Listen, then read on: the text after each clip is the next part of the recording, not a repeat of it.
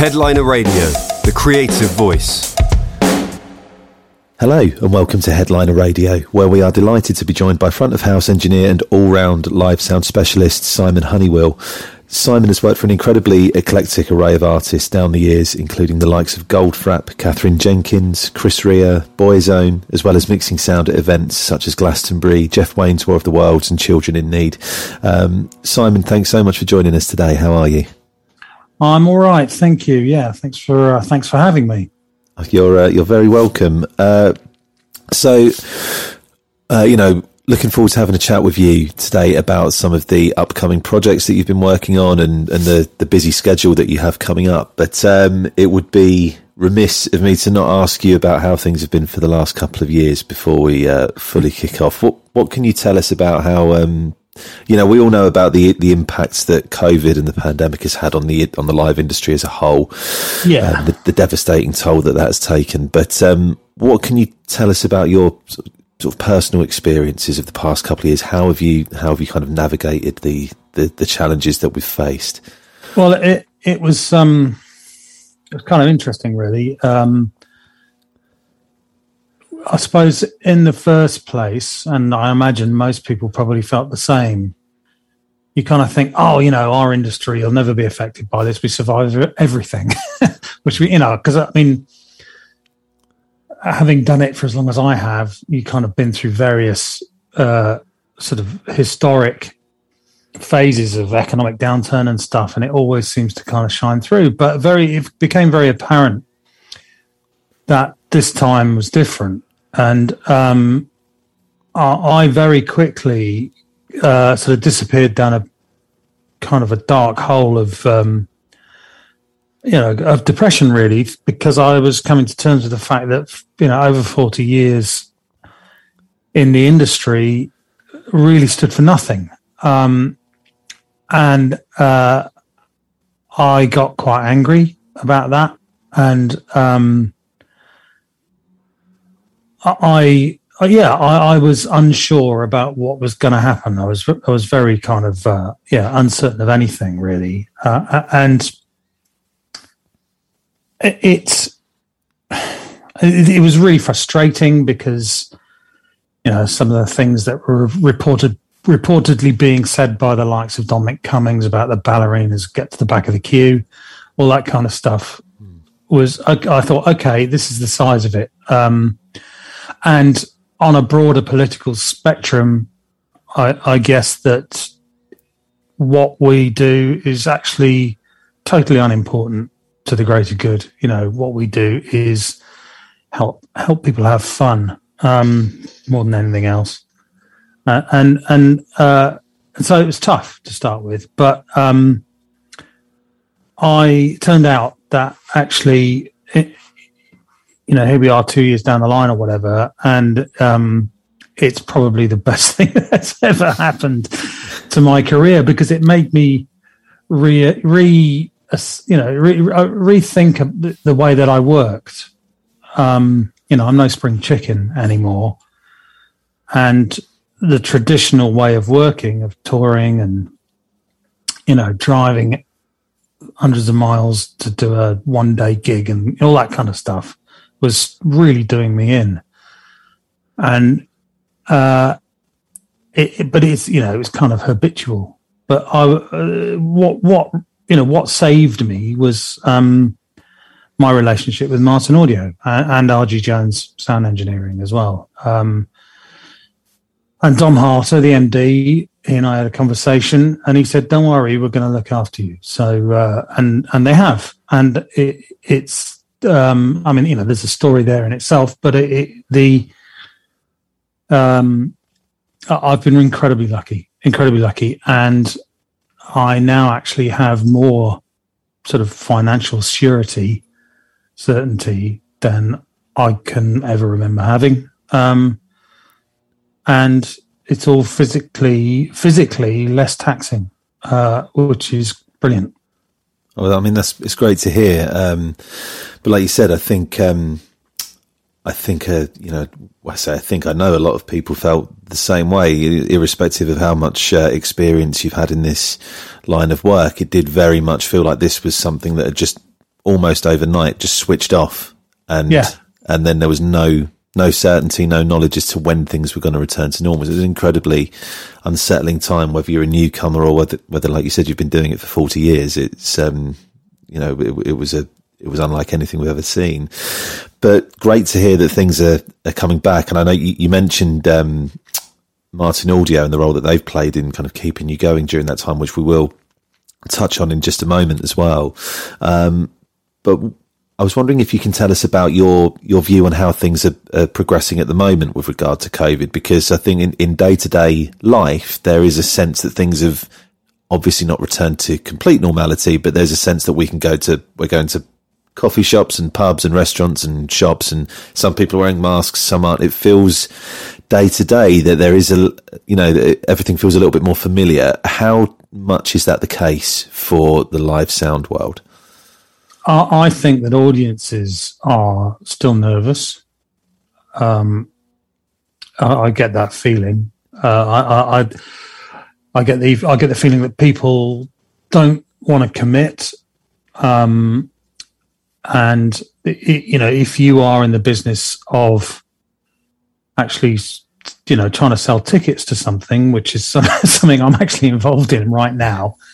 Um, it, it's kind of yeah, it, it's a bit shaky, really. Um, it, it's difficult to know. I think it's harder, much harder, to sell a show, and I think there are a lot of considerations uh, around that that people are actually thinking about more than they ever have, and that's things like, you know, traveling to the venue. What happens when we get there? Do we have to have COVID passports? Are we going to get tested? What happens if we get there and we can't get in? And all this kind of stuff. Uh, and and you know, what if the person next to us starts sneezing halfway through the gig? Yeah. uh, you know, uh, it, it, it's uh, it's kind of scary uh, in many ways. Um, and I and I think that we are uh, we're basically making it all up as we go along. Um, you know, I think there's a there's an element of like sod it let's just get on with it and, and try and make it happen. Um, and uh, from the point of view of you know the artists and promoters certainly because you know artists want to get out there and perform. Uh, and and you know prom- promoters want to you know want to do what they do. Um, and it, it's um you know the, the, the fact that COVID and any sort of policies that may or may not be in place is in the way. Uh, you know, some people seem to be trying really hard to work with it, and other people just seem to be ignoring it totally. Mm. Um, uh, it, it's uh, yeah, it's a bit of a minefield, I think, actually. Yeah, I mean, how does I mean, how does that make you feel when you're approaching a show or a project? You're you're going to work, and you can see that the the attitudes towards, you know, safety, uh, mask wearing, whatever it may be. You know, when when Conf- more than anything else, just confused. yeah, Um, you know, it, it's funny because uh, some places you go into, you feel kind of compelled to wear a mask and distance, and other places you don't. And um, I, I, you know, I think it's a fairly natural, humanistic thing to actually, uh, you know, you react to the way people behave around you, uh, and uh, you know, some people enjoy wearing masks. you know, um, so so, but uh, I, it, it's difficult. I, I, yeah, I find it confusing, mm. and I think I'm not alone in that. Do you think? Uh, sorry, sorry. Go ahead. No, no, go on. Carry on.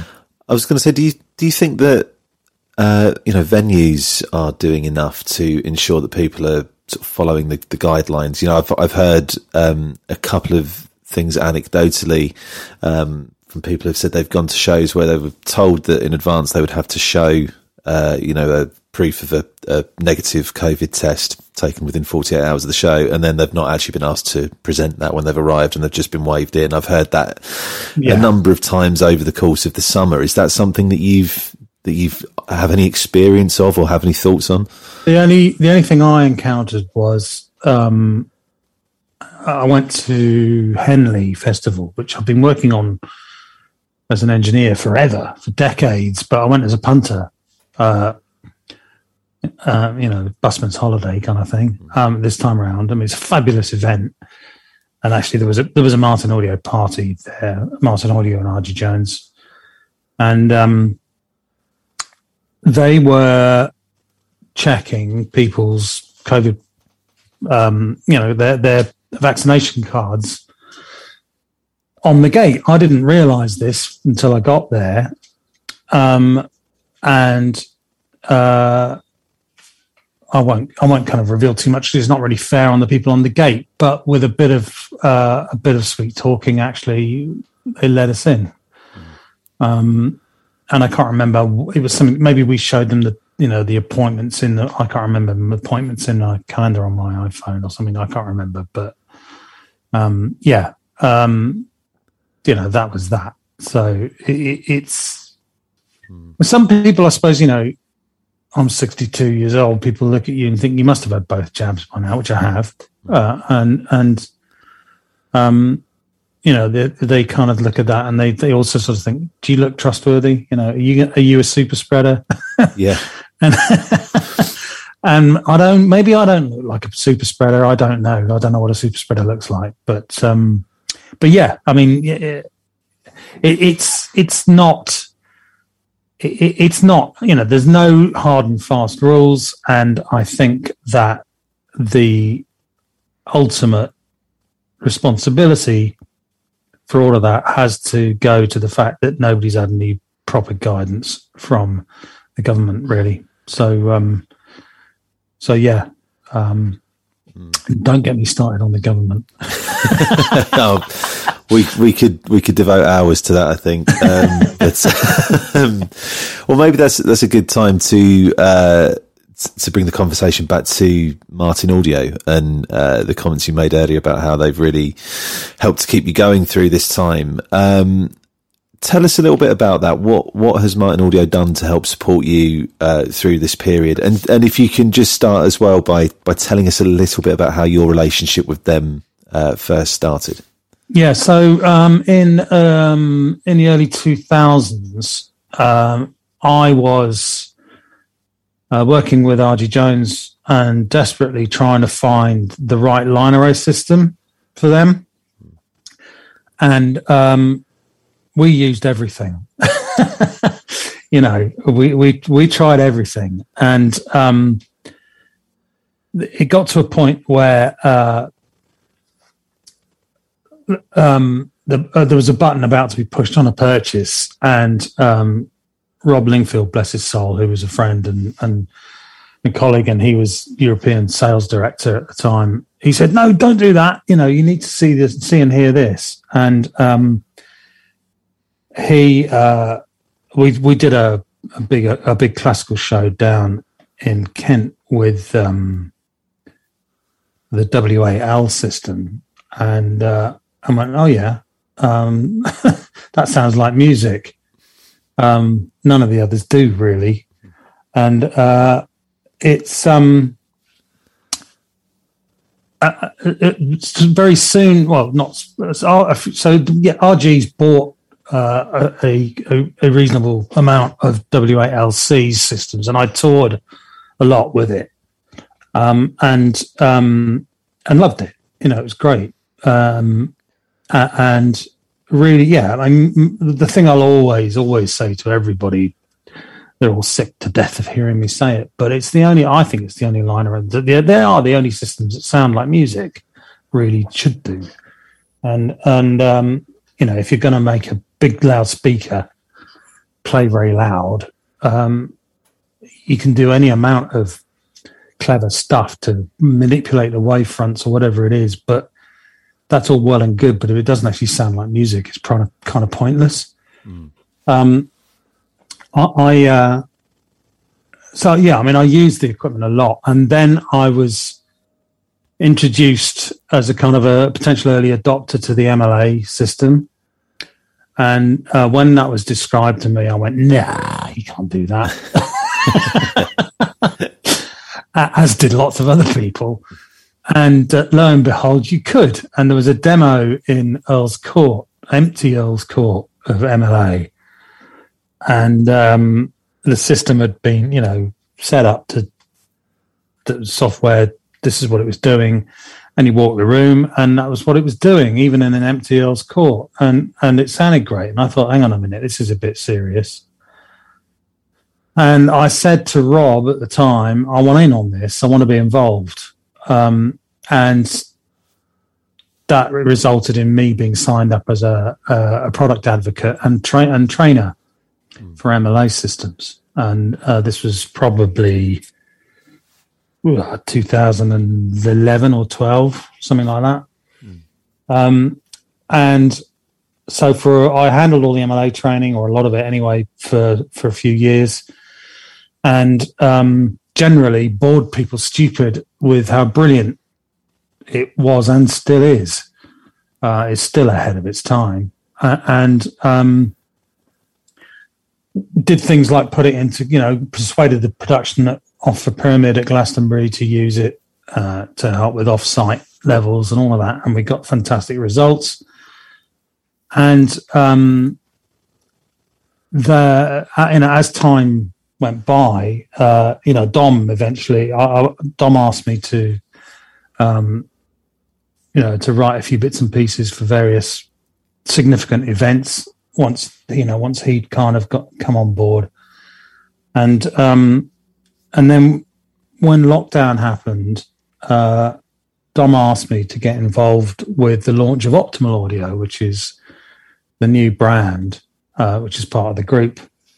And I've been doing things like uh, putting together the user guides and throughout over the last 18 months, just being involved in the product development of that and doing some voicing for loudspeakers and, and all that kind of stuff. Um, and, uh, and, and, but that my ongoing involvement in Martin Audio is very much still in place mm. as, yeah, as a, as a, as a product advocate, as a, you know, flying the flag and, and all of that stuff really. Um, mm. and I wouldn't have it any other way because, um, are yeah there there there is nothing in my view that sounds anything like as good and they all to me all the others sound really dull and kind of flat and lifeless and and or yeah or unmusical and i don't mind who i don't mind who hears that it's what i think you know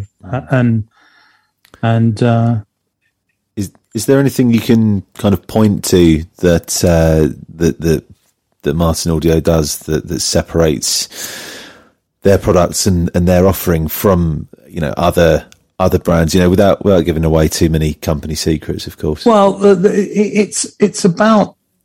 I think a lot of it is about. Everything is all about people, really, and the people behind it all I think you know there is a there is a there is a vibe at that company that that um, that really kind of ends up in the DNA of the products. And some of the uh, I mean the, you know MLA and, and now you know Wavefront Precision the technology behind those systems it goes I love the fact that it actually took the whole idea of a line array and turned it on its head you know, it's not about what comes out of the speakers, it's about what happens at people's ears in the audience. And it suddenly made everything else look like ancient history when, you know, when that idea is like, oh, that's a really good idea. Why didn't we think of that? Mm. And, you know, there are other companies have made some, from what I, you know, my experience, some fairly poor attempts to, uh, to actually emulate the same kind of thing. Um, but it's, it's about the it's about the uh, it's, it's a combination of all kinds of things. You know, it, whatever you make a loudspeaker out of is always going to affect what it sounds like. But it's it's about the minds that go together to actually produce that. And when you look at something like I don't know CDD, the technology, which is, as far as I'm aware, the first ever directional coaxial professional loudspeaker, you think, yeah, come on. And they sound fantastic. I've got a pair right in front of me now as studio monitors. I love them. Mm. Um, and yeah, people, it's about creative thinking. It's about work, people working together with a common purpose. And whilst all of that stemmed from Dave Martin's efforts back in the early 70s, you know, where they are now is a fantastic kind of story of, of, you know, iterations of, of taking a fundamental principle and, and applying it uh, with ever, you know, ever more accessible and and exciting technology. Hmm. I mean, it's interesting there. You said that the, you know, what makes essentially what makes the company is the people, and that fuels the progression of technology and the products that come out of that company. On that on that note, uh, the, the, people at Martin Audio, uh, we spoke just before we started recording about um, Martin Audio Family campaign, mm. uh, which uh, was launched fairly recently off the back of you know events of the past couple of years. Uh, what can you tell us about about that campaign and what it what it has meant to you? Well, uh, there is um, uh, there is a feeling uh, of belonging. Um, it's almost it, it's almost like a uh, it's like a you know it's like a secret gang that you had at school. um, you know, we know something that other people are blind to. Uh, you know, it, it's um, you know, we we know we we know about this stuff and we use this stuff because uh, it gives us a nice warm fuzzy feeling. And uh, whilst you know it might not be world dominating in the way that some other European products are and American products, uh, you have a feeling of belonging to a group of people who I think appreciate audio in a uh, an aesthetic way that I think is special um, the, the, the Martin Audio family thing. This industry is notorious for making life difficult for you. You know, if you want to have a family. Um, and Martin Audio, I think they understand that, and it it, it uh, you know there, there's a real sense of both the customers, the clients, and and the and the people who work for the company as a as a you know as a family who have this kind of yeah the the the secret gang mentality for a good reason. Um, but there's also this this feeling that that you know people's lives at home and you know the kind of the the, the underlying foundations that that allow people to achieve at work are something that also gets thought about. I mean, you know, I spent my whole sort of first, whatever, 35 something years and more, uh, just to basically as a workaholic. Uh, and, uh, and the industry doesn't, you know, they don't care about what goes on at home because, you know, if you get run over, they just get someone else. Um, or you know, or if your wife gets run over, or if you want to have a family, uh, you know, you've got to expect to not be there, uh, uh and um, that's all different. At Martin Audio, there's a wonderful feeling of uh, of actually being able to uh, behave like a normal human being.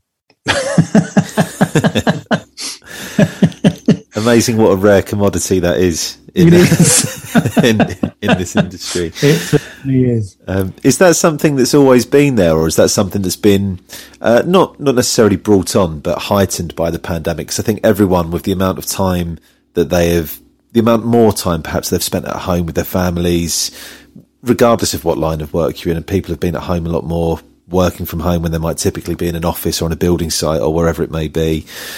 Are people generally thinking a little bit more about those things now? The home life, a, a work life balance, the stuff that happens Oh, yeah. away from the workplace. Absolutely. I mean, it, it, from my own experience, it's completely altered my whole perception of what home really means. Um, uh, you know, I, I now I've painted the house for the first time in my life. You know, Yeah. I actually the the these bricks and you know the, uh, these bits of stone and all of that kind of stuff mean more to me than they ever than any home in the past ever has. And um I love it. I love my home. In the past it was it was yeah, it wasn't much more ultimately than you know, it, it was a it it was you know, ultimately sounds terrible, but it wasn't much more than another hotel room.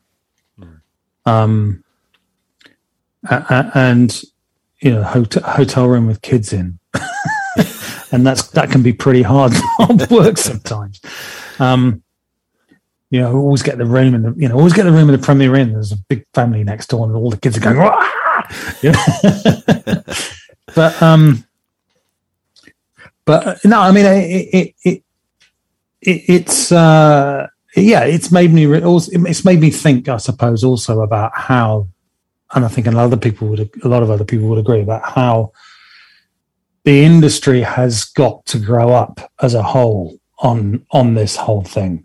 Um, you know, I think I think that the that people and their well being and you know the carbon footprint and sustainability of everything we do is something that that we need to take a very long hard look at.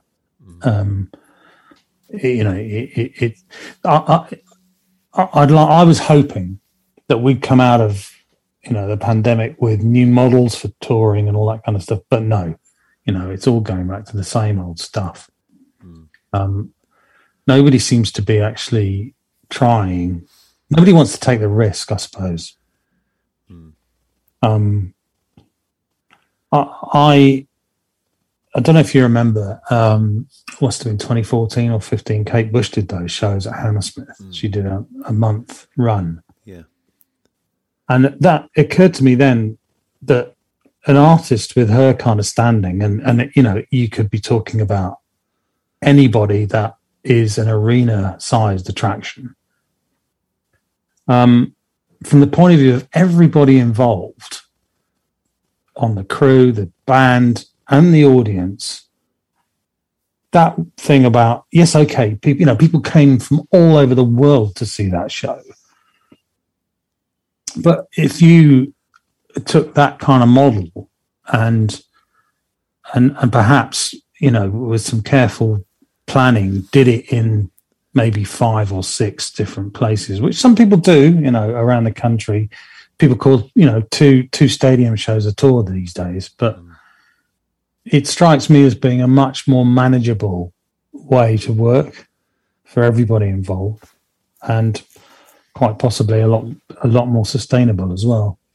I don't know, but No, it's certainly interesting. Uh, the the idea of looking at that kind of model and just taking into account the, you know, the the physical and mental toll of the kind of traditional tour. You know, going out for hundreds of dates in a year. Just you know, it's it's a grueling thing to do, and I think that one of the things that's always been quite uh, diff- challenging for everyone involved, whether it's the artist, whether it's crew, whether it's lighting, sound engineers, whatever it may be, is there's always been a real hesitancy to um, to be seen as whining or moaning about that. So you're in a privileged position, you're out touring in a band on the road, whatever. Like you know, you've you've kind of hit the jackpot. Don't complain. Um, and I think that's hopefully something that would you would like to see change, so that people can kind of hold their hands up and go, no, hang on, this is too much. You know, we're not we're not designed to be put through these kind of schedules um, and come out unscathed at the other end. Um, so yeah, if there is some way that people can do things, you know, and if it's more sustainable, brilliant as well. But um, yeah, something that can just kind of protect people a little bit more would be would be nice to see. When uh, back in the day, um, I was involved in the early days of Michael Flatley's Lord of the Dance, and that was brilliant because we'd do a week in one place. You know, you'd have a couple of days a week, which were hard work because you you know you you loaded in and got the first show up and running. But after that, it was fantastic. And no matter where we went, whether you know whether it was here or Australia or wherever, uh, it was fantastic because you were able to actually relax and take you know and and reap the benefits of being in exotic places and and you know and all of that. It was really awesome. Um, a, a, great way of doing it. And I can't, you know, I think that that it's almost like a West End model, really. Yeah. Um, would be an, a, a, a, lot more interesting, I think, and and a lot kinder. Yeah. So what's next for you? What are you what are you working on at the moment, and what what do you have coming up that you can tell us about? And also, um, how has it felt to be actually discussing work again and, and looking, you know, mapping out a, a series of dates and projects? Well, uh, it, it's um, it's been um, I mean, it's it's been slightly different. Uh, the actual shows that I've I've done, uh, I've not done that many. Um, I've covered a you know a couple of nice gigs for some friends and things like that. But um, the the uh, the thing I'm working on at the moment is is here local in my hometown of Plymouth. Um, is a thing called the Illuminate uh, Light Festival, and you may be thinking, why is a sound engineer involved in a light festival? You may well ask. Um, but uh, I've got a couple of involvements there. One is I've done a soundscape for a, a large projection mapping thing where a building kind of it's called rewilding, and a building collapses and then um, comes back as a green. You know, the, the nature takes over basically, mm. um, and that kind of runs throughout throughout the festival. This lasts for two weeks, but I also have um, an installation called the Light Organ where uh, I have. I did this in 2019 first, but what we've what we've got is a beautiful room in a Grade One listed building, um, with uh, a, not a big stage, but um, but but the behind it, the stage is a massive spectrum analyzer and that runs live to whatever's happening on the stage. So I've basically booked all my mates to come and play, um, and uh, I've I've got six nights of music um, coming up starting Friday. So I've been kind of um, trying my hand at promotion, and I don't like it. Um, but the gigs are great. Um, um, but it, it's uh, it, it, I mean, the last time we did it, it was hugely popular um, and it looks fantastic. And you know, we've got an immersive Martin audio sound system in there, and uh, and uh, it, it, people get very excited when they can actually relate what they're hearing to what they're seeing. Because mm. um, I do a little bit of explanation to people because I, you know, it's all about educating people to how important sound is. You know, that's my making the world a better sounding place. That's you know, yeah, that's my that's my mantra. Um, and when you explain it, you say, "Oh, you know, when you when you hear the when you hear the you know the kick drum, you can hear those see those ones going up and down over there." They go, "Ooh!" and there's a piano that people can come up and tinkle with during the act, between the acts and stuff, and they can you know they can play it and see what happens on the on the the, uh, the installation. But you know, it, it's kind of cool. People like it, so that's that's occupied a lot of my time recently, and will do until the end of next week. Um, and then um, I'm doing some work with the Para Orchestra, who are a fabulous organisation who I work with. Um, doing some recording in Bath, which will be a fabulous thing. Um, and then next next year is War of the Worlds.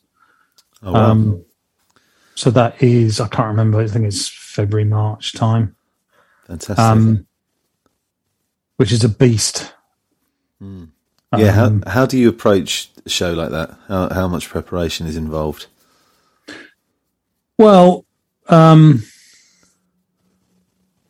I mean, it, I, I've been doing it long enough now that, you know, I know what to expect. And most of the people involved know what to expect um, there's always something new, and there's always things like new guest artists doing the, the singing parts and things. Um, but it, it's, uh, I mean, it, you know, it's an epic production, and and to be involved in something that is that popular uh, on that scale is is is cool. Um, and uh, yeah, I mean, it, it, it, as far as preparation is concerned, I'm always kind of interested to try and inject, you know, if there's something new that can go into it that I think will benefit the show. Jeff Wayne's really up for all of that. He loves his technology. Mm. Um, I mean, last time we on monitors we introduced the KLANG system, um, and you know you could see Jeff. He was up there with his 3D immersive in-ear mix, like in another world. um, but I mean, the audio on that is it's pretty full on. There's there's you know it's 150 odd inputs and um, we have effects speakers dotted around the arenas, and it's a bit of a beast of a production to load in and out, mm. especially on a you know a back to back basis. It's brutal. Yeah, no, I, I can imagine. Um, also, are you, uh, uh, if you're able to say so, are you um, are you going to be doing Glastonbury uh, when that returns next summer? Well, there have been conversations.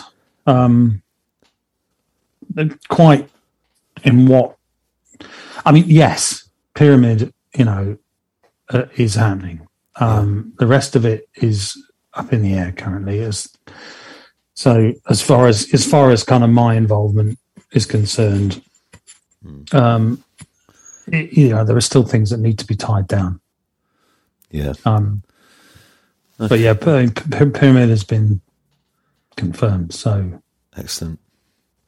Yeah. Well, it'll be fantastic, and you know we're all sure you know everyone's interested to see how it returns next year after you know after the last couple. So it'll be fantastic to see what what form it takes, and hopefully it'll be as close to as close to, to normality as possible. But you I'm know, sure as, it will be. As, yeah, uh, I mean, as we know, yeah. it's, it's, hard to predict these things too far out. But fingers crossed.